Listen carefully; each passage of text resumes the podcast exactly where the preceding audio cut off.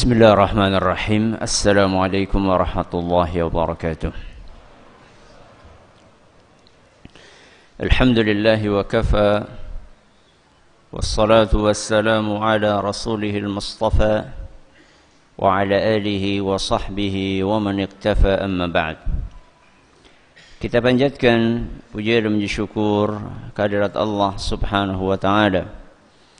Pada kesempatan malam yang berbahagia kali ini tanggal 21 Jumadah Tsaniyah 1441 Hijriah atau yang bertepatan dengan tanggal 14 Februari 2020 kita masih kembali diberi kekuatan, kesehatan, hidayah serta taufik dari Allah Jalla wa Ala sehingga kita bisa kembali menghadiri pengajian rutin adab dan akhlak yang diambil dari kitab Bulughul Maram, Kitabul Jami' yang ditulis oleh Imam Al-Hafidh Ibn Hajar Al-Asqalani rahimahullah. Kita berharap semoga Allah Azza wa Jalla berkenan untuk melimpahkan kepada kita semuanya ilmu yang bermanfaat sehingga bisa kita amalkan sebagai bekal untuk menghadap kepada Allah Jalla wa Ala. Allahumma amin. Salam dan salam semoga senantiasa tercurahkan kepada junjungan kita Nabi Agung Muhammad sallallahu alaihi wasallam kepada keluarganya, sahabatnya dan umatnya yang setia mengikuti tuntunannya hingga di akhir nanti.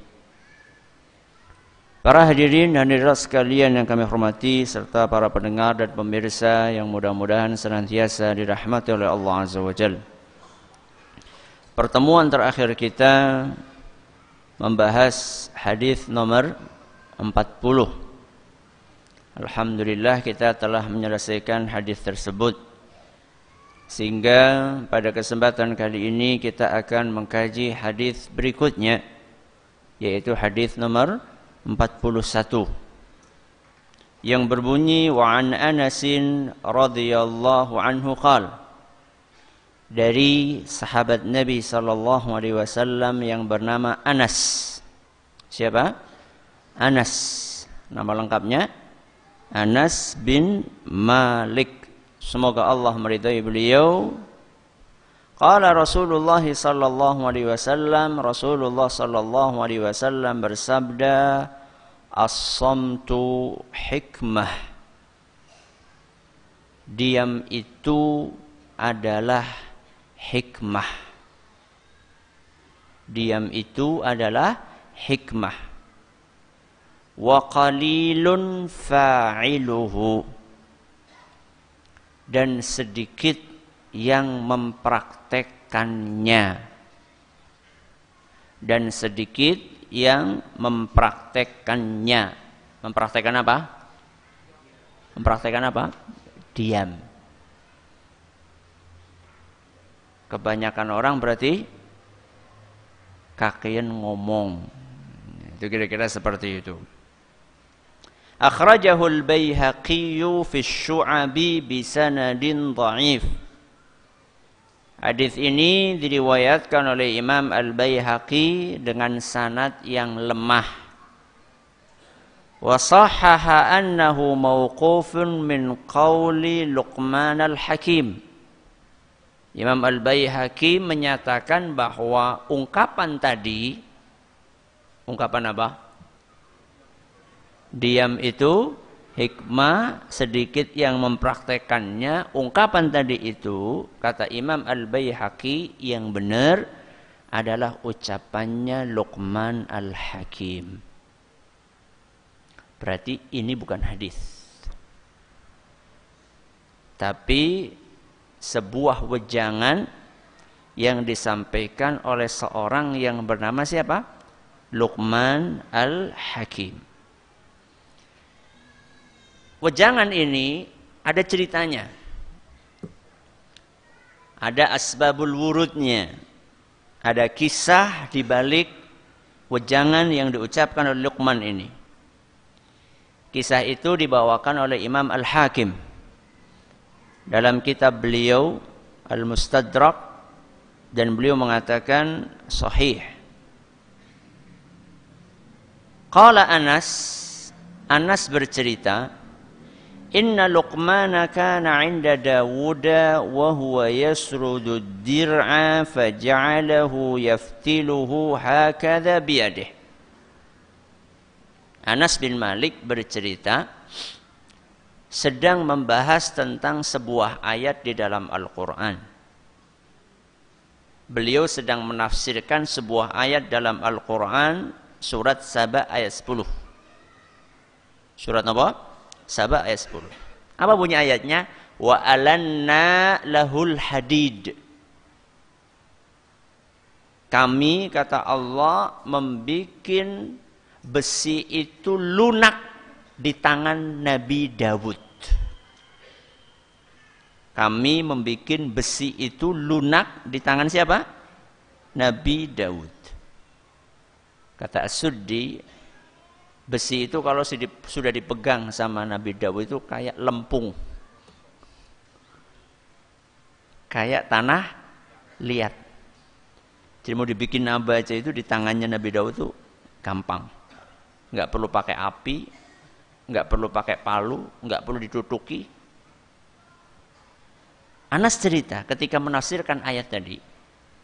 Sesungguhnya pada suatu hari Luqman siapa? Luqman sedang bersama dengan Nabi Dawud. Sedang bersama Nabi Dawud. Dan saat itu Nabi Dawud itu sedang nganyam besi. Besi kok dianyam. Ambil besi, disambung, dianyam, sambung, dianyam. Faja'ala Luqmanu yata'ajab. Luqman pun merasa heran, merasa takjub. Wa yuridu an yas'alahu. Luqman pengen tanya, lagi bikin apa? Pengen tanya seperti itu. Sama siapa? Nabi Dawud. Wa yamna'uhu hikmatuhu an yas'alah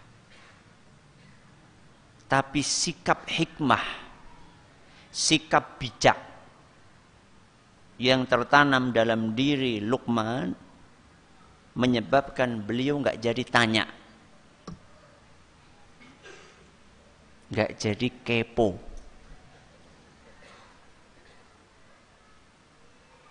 Sudah pengen tanya ini, karena kan orang kalau melihat sesuatu yang apa namanya menakjubkan itu kan pengen apa?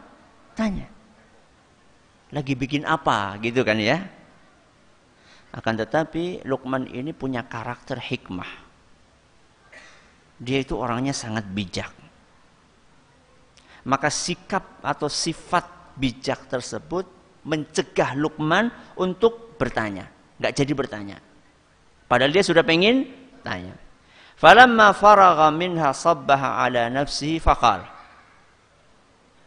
setelah Dawud selesai nganyam besi, maka kemudian anyaman itu dia pakai di tubuhnya. Faqala ni'ma dir'ul harbi hadhihi. Ini loh baju perang yang keren. Faqala Luqman. Saat itulah Luqman berkata, As-samtu minal hikmah. Diam itu adalah hikmah. Diam itu adalah sikap bijak. Wa qalilun fa'iluhu. Tapi cuma sedikit orang yang mempraktekannya. Kuntu aradtu an as'alaka fasakattu hatta kafaitani. Aku sebenarnya dari tadi itu sudah pengen tanya. Engkau bikin ini untuk apa? Ternyata engkau sendiri yang menjelaskan tanpa saya harus bertanya. Ini ceritanya kenapa Lukman mengucapkan kalimat wejangan tadi. Orang itu ditanya belum tentu suka. Betul? Betul? Jenengan dikepoin sama orang suka nggak? Ya ada yang suka, ada yang enggak. Ya, apalagi ngepoin mantan. Ya, Gak suka. Ada sebagian orang ditanya gak suka. Tapi kalau dia sudah ngomong, Kalau dia sudah ngomong, itu artinya dia sudah apa? Sudah terbuka. Makanya Lukman, dia sudah pengen sebenarnya pengen nanya sesuatu yang ajaib. Ya. Sesuatu yang belum pernah dilihat sama Lukman, pengen nanya Lukman. Tapi karena dia punya sikap bijaksana, hikmah itu mendominasi kehidupannya dan sikap-sikapnya, akhirnya Lukman nunggu aja sampai Nabi Daud sendiri yang bicara.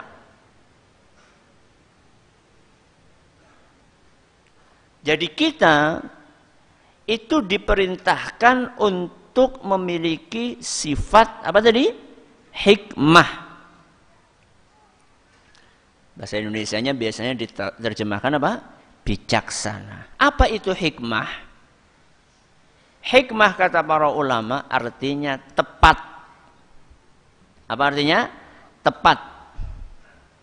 Dalam berkata, berbuat, dan berkeyakinan. Apa artinya hikmah? Tepat.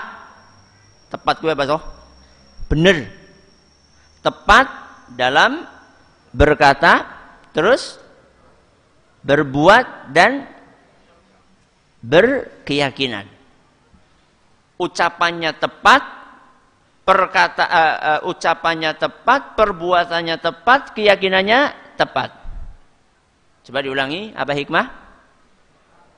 Tepat dalam berkata, terus berbuat dan berkeyakinan. Lanjut serta meletakkan sesuatu pada tempatnya yang pas.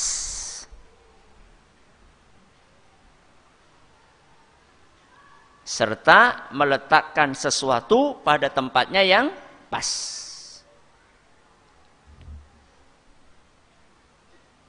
Segala sesuatu itu ada apanya? Ada tempatnya. Kalau meletakkan sesuatu bukan pada tempatnya berarti nggak hikmah. Contoh, ada nggak dalil yang mengharamkan pakai sepatu di kepala? Saya tanya, ada nggak? Eh? Ada nggak? Nggak ada. Tapi kalau kira-kira jenengan pakai sepatu di kepala, kira-kira kepriwe? Apa komen orang? Dia lagi mandan. Ada nggak dalil yang mengharamkan khutbah Jumat khotibnya pakai kaos singlet? Pakai topi bisbol? Ada? Ada dalilnya? Yang mengharamkan itu? Gak ada. Tapi apa kira-kira kalau misalnya terjadi khotib naik ke mimbar pakai kaos singlet terus topi bisbol, miring lagi.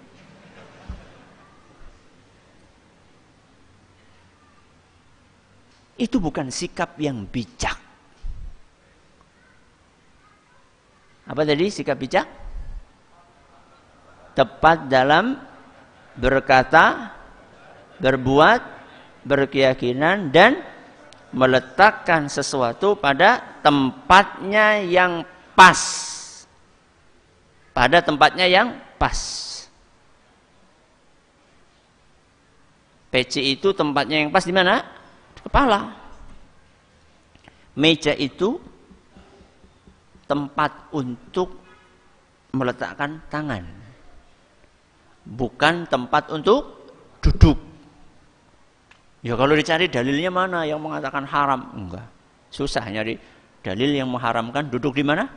Di meja, tapi enggak bijak. Karena itu bukan tempat duduk. Tempat duduk itu di mana? Di kursi, di bangku. Ya. Dan hikmah atau sikap bijaksana adalah sebuah karunia yang Allah berikan kepada sebagian hambanya.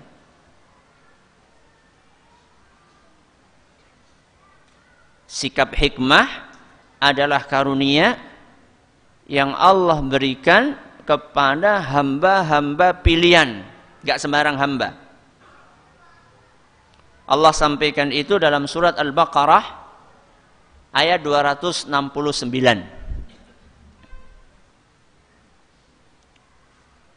Surat apa? Al-Baqarah ayat 269. Allah Azza wa Jalla berfirman, "Yu'til hikmata man yasha." Allah mengaruniakan hikmah kepada siapa yang dikehendakinya. Berarti kalau ada kalimat siapa yang dikehendakinya artinya semua orang atau sebagian? Sebagian saja, nggak banyak. Bahkan tadi Luqman mengatakan kolil sedikit. Ya. Kemudian Allah lanjutkan firman-Nya, "Wa may yu'tal hikmata faqad khairan kathira. Orang yang dikaruniai oleh Allah Subhanahu wa taala hikmah, sikap bijaksana, sungguh orang tersebut telah mendapatkan anugerah yang besar dari Allah Subhanahu wa taala. Jadi bersyukurlah orang yang punya apa? Hikmah. Hikmah ini Jangan disalah tafsirkan. Oke wis dua ilmu hikmah. Apa artinya? Kebal. Itu gue. Ya, bukan itu. Ya, padepokan ilmu apa? Hikmah. Otot kawat, balung tok. Ya. Bukan itu hikmah. Itu manipulasi makna hikmah itu. Ya, bukan itu hikmah. Ya. Salah satu manusia yang mendapatkan karunia hikmah itu siapa? Luqman. Makanya ketika kita nyebut nama Luqman itu selalu digandengkan dengan kata apa? Al-Hakim. Luqmanul Hakim. Hakim itu bukan nama. Hakim itu julukan. Luqman al-Hakim. Artinya apa? Luqman si bijak. Luqman si bijak. Jadi bukan hakim gue nama Luqman atau nama bapak eh bukan. Makanya nggak ada cerita Luqman bin al-Hakim bukan. Karena al-Hakim itu adalah julukan. Pak Anu si petani. Ya. Si petani itu bukan nama, itu julukan dia. Allah sampaikan karunia yang Allah berikan kepada Luqman dalam surat Luqman. Dalam surat apa? Luqman ayat 12, "Walaqad ataina Luqmanal hikmah." Sungguh kami telah karuniakan kepada Luqman hikmah. Apa tadi hikmah? sikap bijaksana. Siapa Lukman itu? Lukman itu menurut sebagian sejarawan adalah seorang budak. Masya Allah. Budak berkulit hitam. Dari negara Habasyah. Habasyah kalau sekarang apa? Ethiopia. Negeri yang terkenal orang-orangnya bukan hanya hitam, tapi hitam banget. Jadi di antara orang Afrika, di antara orang Afrika, itu ada yang Afrika memanggil temannya hitam. Jadi orang Afrika manggil temannya apa? Hitam. Padahal dia sendiri hitam. Berarti kue pol banget irengnya. Saya dulu ketika kuliah di Madinah, itu memang saya perhatikan orang Afrika itu kulitnya itu hitamnya itu berlevel-level. Ada yang masya Allah nggak pakai kaos kaki kayak pakai kaos kaki, nggak pakai kaos kaki kayak pakai kaos kaki. Ini bukan dalam rangka untuk apa? Merendahkan, bukan. Tapi untuk menggambarkan hitam banget. Salah satu yang hitam banget itu dari Habasyah. Bukan hanya itu. Orang dari sana itu punya kekurangan fisik. Salah satu kekurangan fisiknya adalah hidung yang sangat kecil. Ya. Sudah hitam, hidungnya kecil. Kecil banget, kayak ya apalah, kayak kacang gitu kecil. Kecil banget.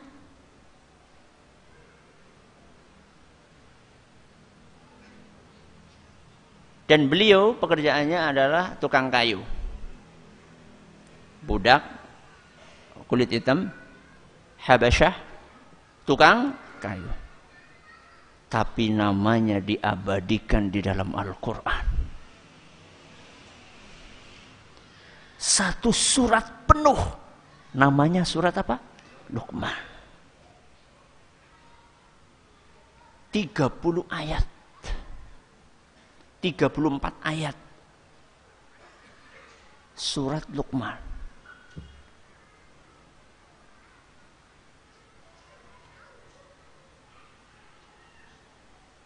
Orang Allah itu tidak melihat rupa kita.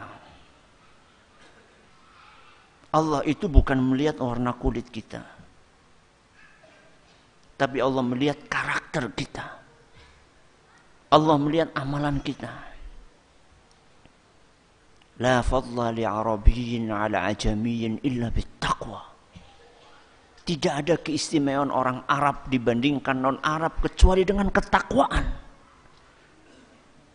la fadla li abyad ala aswad tidak ada kelebihan orang yang berkulit putih dibandingkan yang berkulit hitam kecuali dengan ketakwaan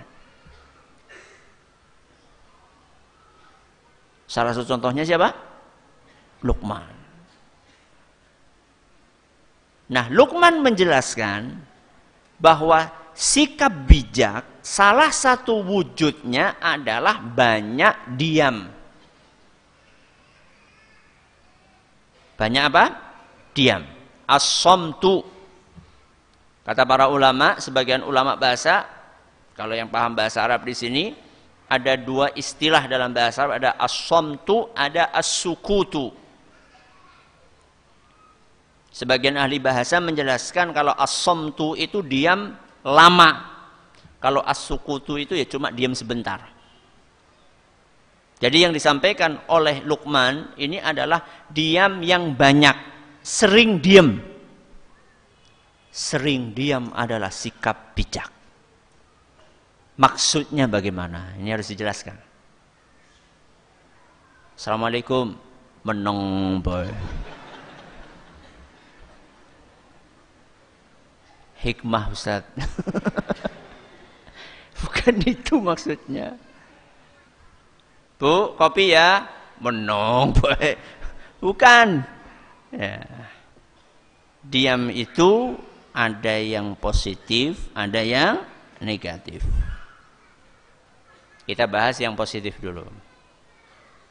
Diam yang positif adalah diam dari hal haram atau yang tidak bermanfaat.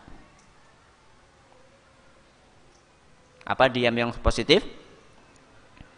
Diam dari hal haram atau yang tidak bermanfaat. Itulah diam yang positif. Berarti diam yang dimaksudkan oleh Luqman Al-Hakim itu termasuk sikap hikmah adalah diam yang positif atau yang negatif? Yang positif. Apa tadi? Diam yang positif? Diam dari hal haram atau yang tidak bermanfaat. Apa itu hal yang haram? Yo banyak. Apa contohnya? Ngerasani, ribah, menggunjing orang lain, gosip ya, orang lain. Ketika kita diam, itu berarti kita orang bijak. Nggak terbawa arus. Yang lainnya pada ngobrolin tetangga-tetangganya dia diam. Yang lainnya pada menggunjing tetangganya dia diam. Ibu-ibu kumpul masing-masing pada membongkar aib siapa? Suaminya bojoku jan medit banget loh. Priwe sih? Iya sebulan kur diwehi 500. Itu biasanya ibu-ibu yang lain akan terpancing. Kok sih mending? Nyong ge kur 300. Anak maning nyong malah ora. Ya. Seakan-akan itu bangga ketika menjadi istri yang paling didolimi sedunia. Wong jadi wong didolimi kok bangga. Nggih Bu nggih? Oh nggih.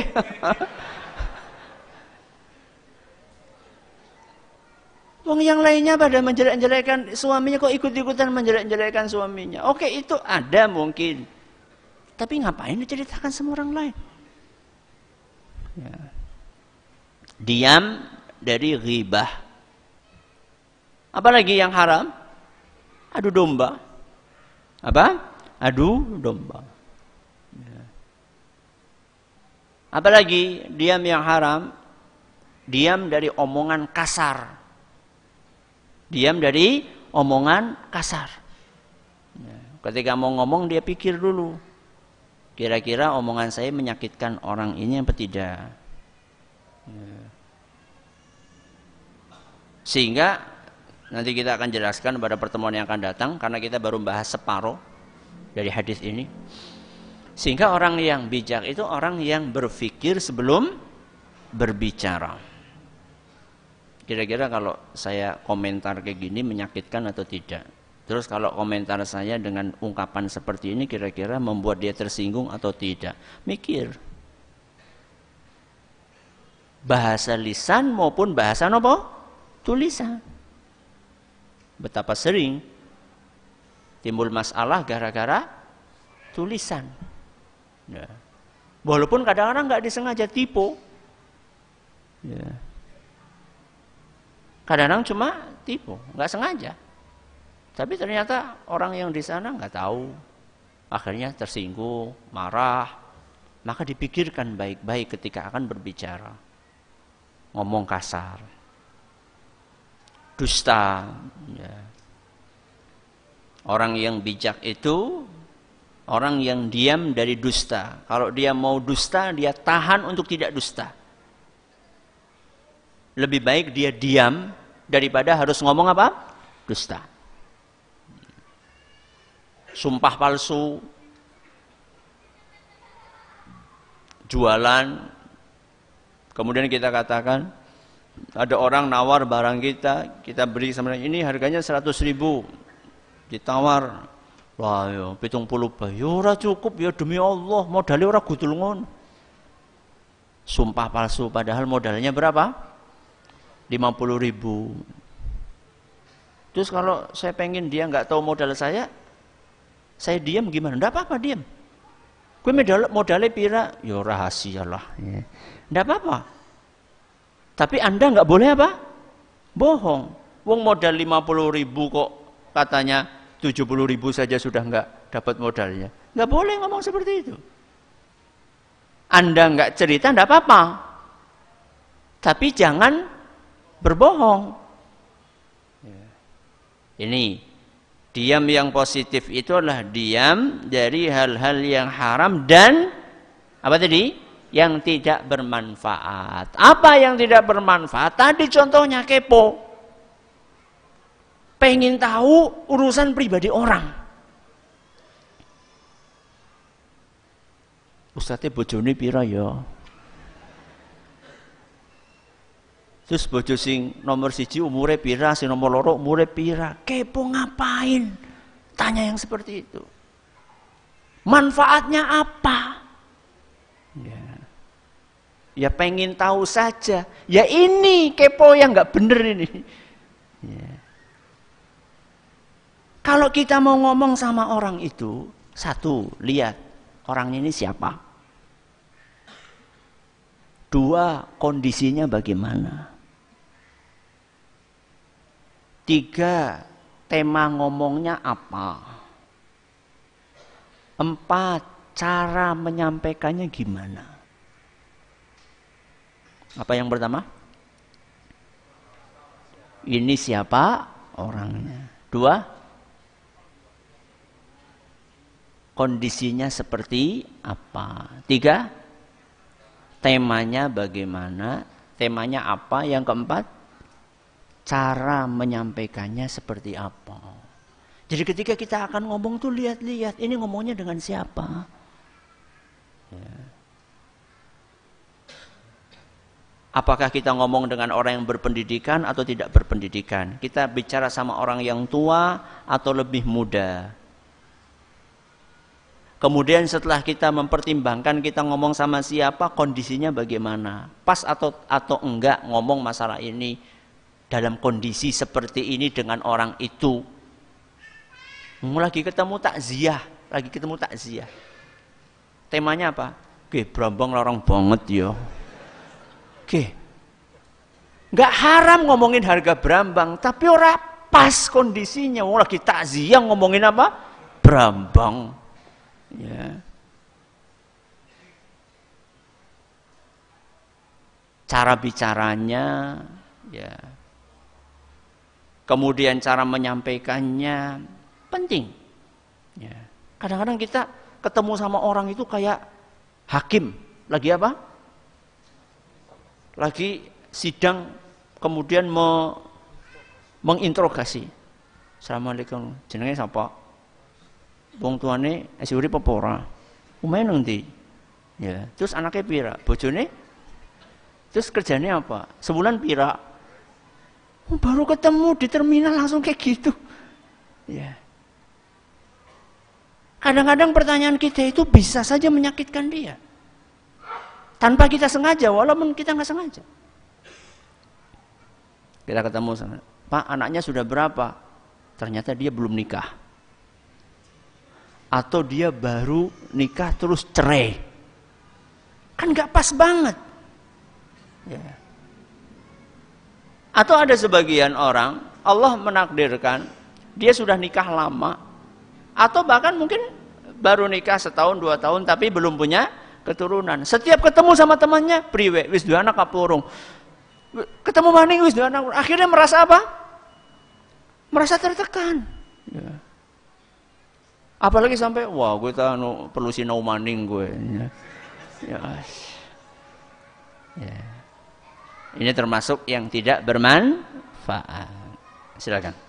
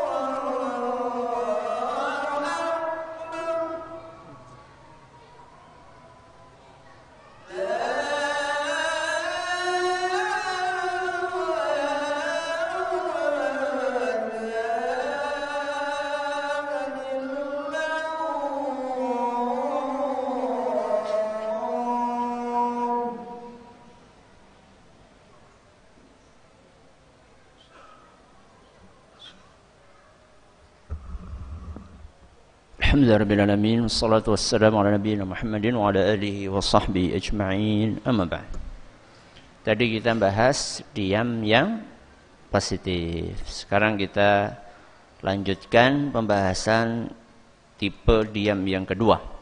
Apa itu? Diam yang negatif. Apa diam yang negatif? Diam dari kebajikan dan hal-hal yang bermanfaat.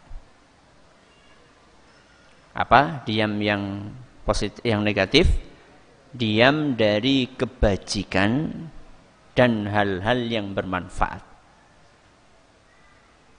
Apa itu kebajikan contohnya? Zikir. Ada orang menung, ya. Baru sholat malah melongo. Ya, diam aja. Zikir. Habis sholat waktunya apa? Zikir. Ya. Apalagi kebajikan, salam, baik mengawali salam maupun menjawab salam. Jadi kalau ada orang ketemu sama orang lain diem aja nggak ada salam, ini bukan diem yang positif. Jangan sampai kemudian dia membawa perkataannya Lukman tadi. Ini sikap bijak. Bukan.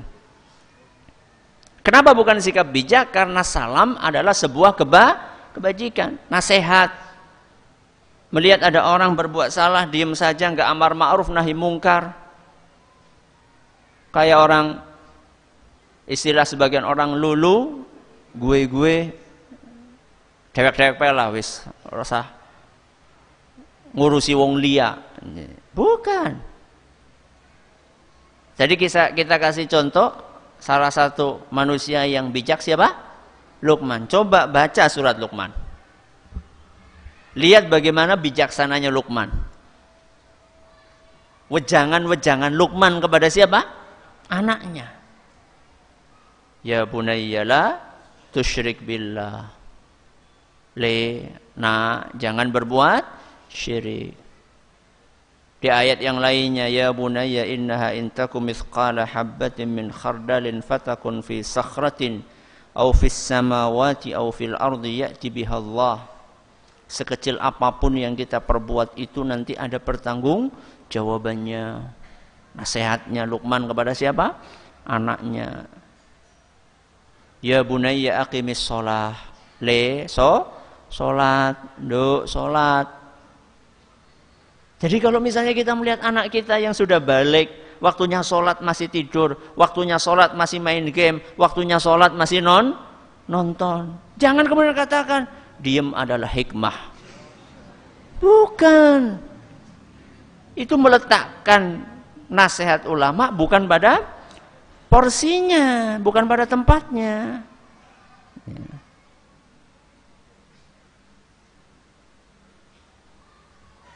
Lukman ini kalau boleh diumpamakan, kalau boleh disilahkan, beliau banyak berbicara saat bermanfaat.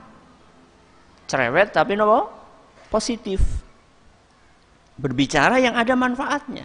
Kalau nggak ada manfaatnya beliau diam.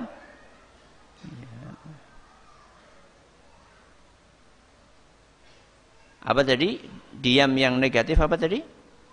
Diam dari kebajikan dan hal-hal yang bermanfaat. Apa hal yang bermanfaat? Ngobrol yang bermanfaat. Contoh. Jenengan kedatangan tamu kedatangan apa? Assalamualaikum Waalaikumsalam. Apa kira-kira menu Kira-kira tamu ini betah apa orang? Betah, ki wong jeneng Lagi sariawan apalagi apa? Saat itu Sikon menuntut Anda untuk bicara. Untuk memunculkan apa? keakraban. Dan itu termasuk bentuk menghormati tamu. Maka yu'minu billahi wal yaumil akhir falyukrim dhaifahu. Barang siapa yang beriman kepada Allah dan hari akhir hendaklah dia menghormati tamunya. Menghormati tamu salah satu bentuknya adalah mengajak dia bicara. Itu pun juga yang bermanfaat. Ya, jangan kayak tadi itu ngerasani bojone dewek. Ya. Bukan, berbicara yang bermanfaat tetap. Dan juga harus memperhatikan etika. Ini tamunya siapa? Ya. Kalau tamunya lawan jenis, bukan apa-apanya, ya, bukan mahramnya, ya jangan lama-lama ngobrol di situ. Ya. Kita sebagai suami ketika mendapati istri kita ngobrol sama laki-laki yang bukan apa-apanya gimana? Biasa baik? Banget dan biasa baik. Cemburu kita. Ya. Jadi itu pun juga ada etikanya. Itu yang bermanfaat. Ngobrol dengan siapa? Tamu. Apalagi yang bermanfaat? Ngobrol dengan istri. Ngobrol dengan anak-anak. Bercengkerama dengan mereka. Itu sunnah Rasul SAW. Jadi jangan kemudian nanti pulang dari jensut ketemu sama istrinya diem aja. Baru ngaji kon meneng. Bukan. Jangan salah menempatkan nasihat ulama. Ya. Ngobrol dengan istri sunnah Nabi SAW. Dalam hadis riwayat Bukhari dan Muslim. Ibnu Abbas radhiyallahu anhuma merekam untuk kita apa yang dilakukan oleh Nabi sallallahu alaihi wasallam dengan istrinya. Saat itu Ibnu Abbas radhiyallahu anhu sedang nginep di rumah bibinya yang merupakan istri Nabi SAW. Siapa? Maimunah. Apa kata Nabi? Eh, apa kata Ibnu Abbas radhiyallahu anhuma? Fatahaddatha Rasulullah sallallahu alaihi wasallam ma'a ahlihi sa'atan thumma raqad. Habis Isya Nabi sallallahu alaihi wasallam ngobrol dengan istrinya. Beberapa waktu baru kemudian beliau tidur. Rasulullah capek enggak? Capek. Kan sekarang banyak suami alasannya apa? Karena waktu kesel. Kerja sedina akan ngobrol maning. Kudu turu kasih warang burung dolanan HP. Ya. Rasulullah itu SAW itu lebih capek daripada kita. Kita yang kita pikirkan kan cuma istri satu, anak ya kadang-kadang kursi siji, ya. Pekerjaan ya paling apa? Rasulullah SAW itu istrinya banyak, anaknya banyak. Beliau bukan hanya sebagai Rasul SAW, beliau juga panglima perang, beliau juga hakim, ya Beliau juga kepala negara. Ya. Kalau ada orang cekcok, mereka minta diadili di hadapan Rasul SAW. Nabi SAW itu multi. Pekerjaan beliau itu banyak. Itu pun masih menyempatkan ngobrol dengan siapa? Istrinya. Dewek si siapa? Bupati Udu, Presiden udu, ketua RT udu, sibuk apa? Ya. Sempatkan waktu kita untuk bercengkrama dengan istri kita, bicara, ngobrol.